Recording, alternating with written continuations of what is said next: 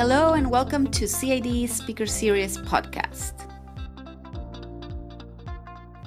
This week, CID student ambassador Abila Latif interviews Niharika Singh, PhD student affiliate, and Zainab Qureshi, senior program manager, both at the Evidence for Policy Design program at Harvard University. Niha and Zainab talk about a decade long research project led by the Evidence for Policy Design program that aims to understand Pakistan's education landscape and examine how to catalyze innovation in the country's education system. Welcome, Zainab and Neha. Thank you for joining us. Um, I'm going to direct one question at a time to each of you, and feel free to join in if you want to chip in. Um, so, to you, Zainab, could you tell us about LEAPS, which stands for Learning and Educational Achievements in Pakistan Schools?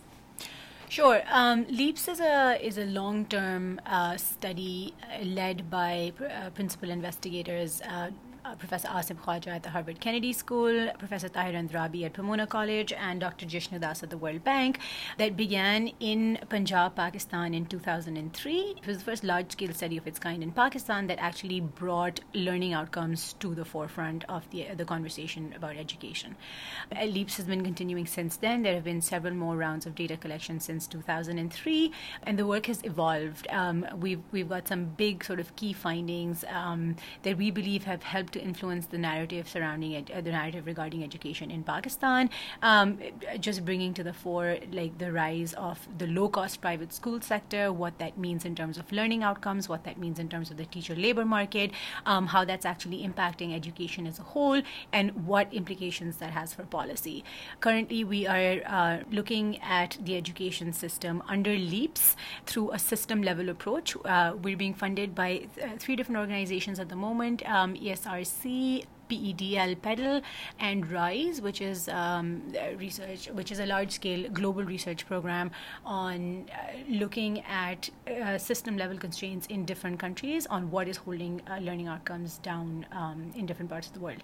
We are the Pakistan research team for RISE and under this what we're actually doing is taking uh, like zoom zooming out and looking at the education sector as a system and trying to identify what obstacles within uh, this system what sort of uh, system failures are holding education quality back and how can we address those obstacles? So we're testing ways in which we can potentially alleviate these uh, system level frictions or market failures um, and then what this implies for a broader range of outcomes. That's the work that we're doing right now. Um, we're working in a uh, in uh, some specific areas, such as uh, we're identifying certain labor market failures. We're looking at the lack of financing in education available to low-resource schools, both public and private. Uh, we're looking at the lack of an education service provider market for low-cost private schools because a lot of these services are expensive, whether it be it high-quality curriculum, teacher training, technology. These are expensive services that are only um, mostly available for high-cost schools and not available for low-cost schools, both public and private. So we're looking at how we can potentially get these services into the low cost sector. And we're looking at um, information asymmetries in education markets and how those are sort of impeding innovation. Thank you. There are 23 million out of school children in Pakistan, the second largest population of out of school children in the world. Enrollment rates are used as the measure for progress, but it seems the need is to measure functional literacy and numeracy for children in school instead of enrollment. What does your research point to as the way forward? Um, that figure of 23 million is slightly contentious, but let's say um, we take the numbers from the Government Statistics Bureau from 2017 that says there are approximately a little less than 23 million uh, students out of school, if you actually break that number down with how many students are out of primary school, how many students are out of uh, middle school, and how many school, kids are out of high school, the number of kids who are actually out of primary school is approximately 5 million, not 23 million. So when we talk about enrollment as the big education crisis, at least at the, at the primary level, it's no longer the big education crisis at the primary level. Gross enrollment rates in 2017 stand at 94%. So in, in terms of our team and what the work we do, we definitely want to shift the conversation to what the 94% of kids who are in school are actually learning while they are in school. So for us, uh, learning outcomes and what's going on inside schools is actually paramount. Thank you. Neha, Government school teachers are educated, well trained, and much better paid than private school teachers in Pakistan, but learning outcomes are far better in private schools. How does LEAPS envision balancing this paradox? What we find in LEAPS, which first began in the early 2000s, is that absolute quality, so that's quality across public and private schools in Punjab and Pakistan, is pretty low. Now, private schools uh, tend to outperform government schools in this setting.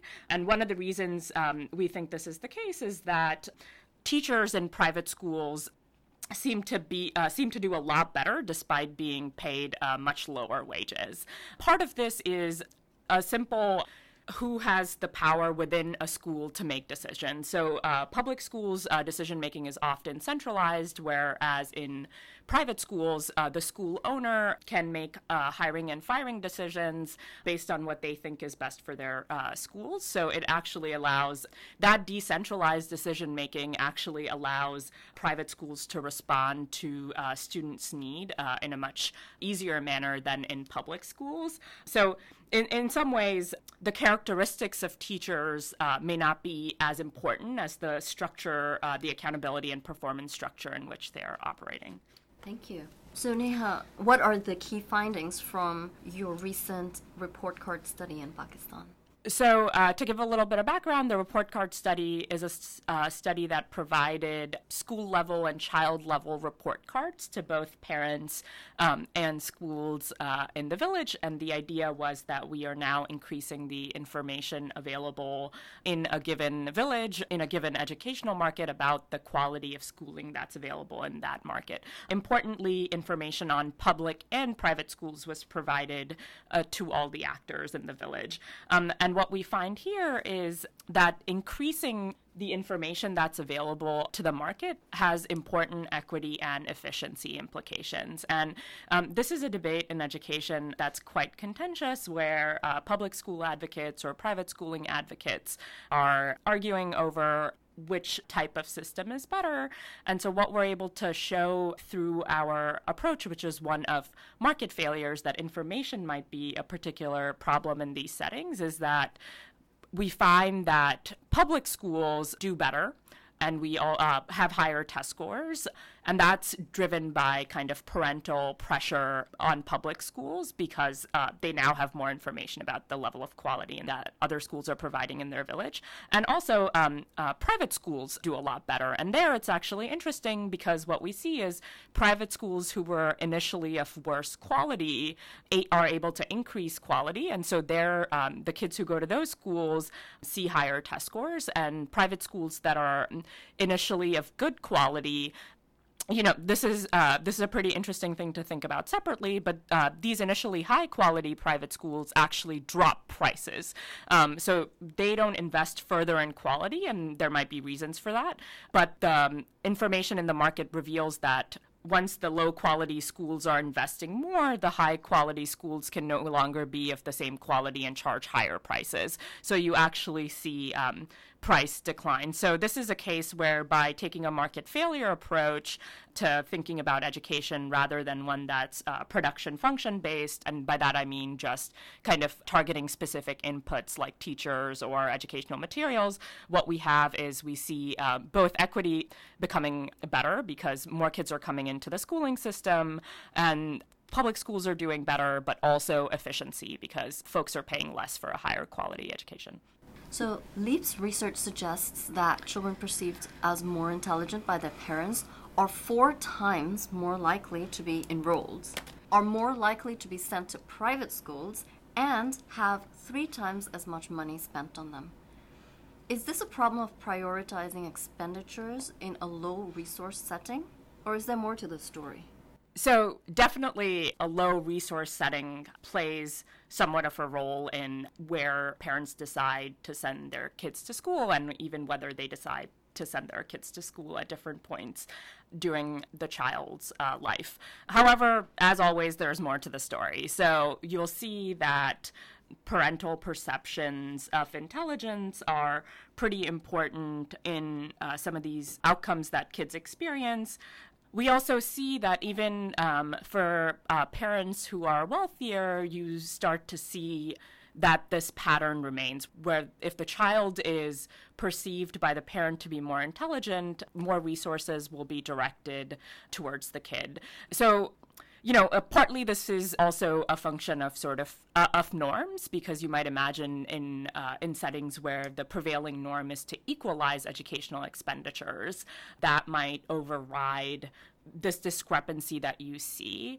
We also know that parents especially in, in cases of sort of learning uh, learning disabilities um, or other types of learning issues that uh, educational systems are not typically uh, structured to reveal those early enough in all settings. And so it's it might not be that uh, intelligence is the true thing but what we're measuring or what the school is measuring. And so i think in thinking about this problem uh, it's not ju- we're not just thinking about well parents prefer one child over another but there are other failures happening at different levels. And so um, there has to be more to the story than uh, simply parents operating under a household budget and making decisions can I actually add something over there? Uh, th- this is where the government can actually play a really big role for, for any sort of like disadvantaged groups, such as children who are not prioritized by parents um, in terms of spending, right? So if uh, if I'm if I'm a, a, child who's not being prioritized by my parents and I'm being sent to the government school as opposed to my, my, my a sibling who's being sent to a private school, that's where the government school has an even more important role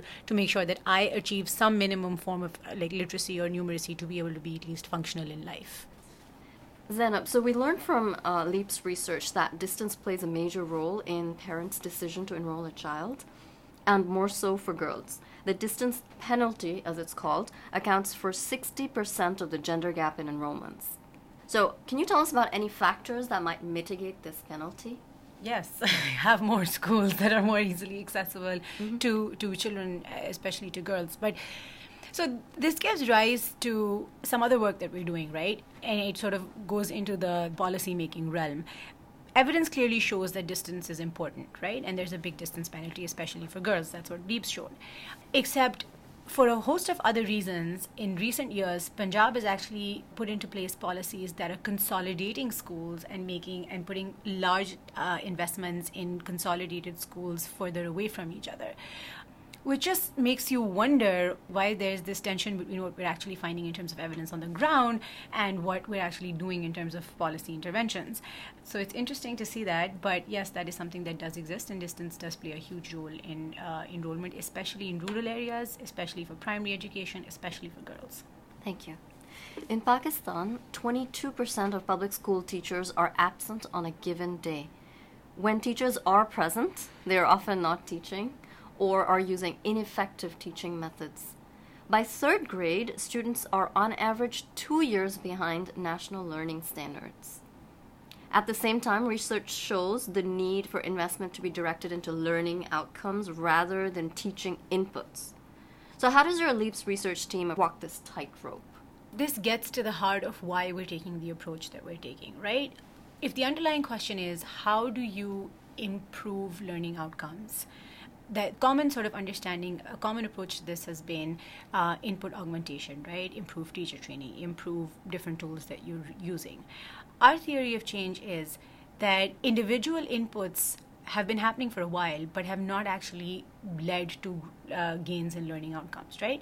So for, for, for learning outcomes to improve drastically, we need we can't have more of the same. We need to do things differently. We need innovation. We need people to be to be able to try new things. So then the question is, why isn't that happening? Why aren't people being able to try new things? Why isn't innovation happening organically? And instead of us coming in and saying, we will innovate for you, and here's a solution that we think is a good fit to what your problem is, uh, we take the view of what obstacles are hindering people from going through that process on their own right? Why aren't people innovating themselves to be able to solve their own problems?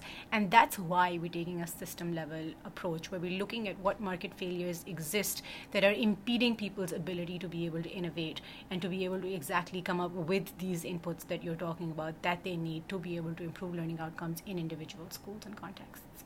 Okay. thank you. My last question to you in the rural settings uh, for which LEAPS has analyzed data, we learned that by the time a girl child who does not attend school is 15 years old, housework has become a full time job, about eight and a half hours a day. When those enrolled in school do come home, boys can play while girls are asked to do or expected to do housework. It seems child labor may be more of an issue for girls. If so, do social expectations of gender roles make opportunity cost of education higher for girls than for boys? Or are other factors at play here? So I'm actually going to hold off on answering that question and ask you to wait a few years for our the, for the results to come in from our longitudinal study because that is we're actually asking some very like pertinent questions to that um, and, and trying to get to the heart of the issue of well what is the opportunity cost of education and are the returns to to investments in education different for girls than they are for boys? And that's what we do that's the work we're doing right now. So come back to us in three years and ask that same question again. Definitely we will do Thank you so much. Thank you very much, Abila, for the questions, and thank you very much to the CID team for um, hosting us and for having this talk today. Uh, if you're interested in learning more about LEAP's work, you can visit our website, epod.cid at harvard.edu. Um, where we have a, we, we have a t- tab for all our publications, our research papers, as well as our presence in the media. Thank you so much, Neha and Zainab. It was an honor talking to you. Thank you for your time. If you want to learn more about CID and our events, please visit cid.harvard.edu.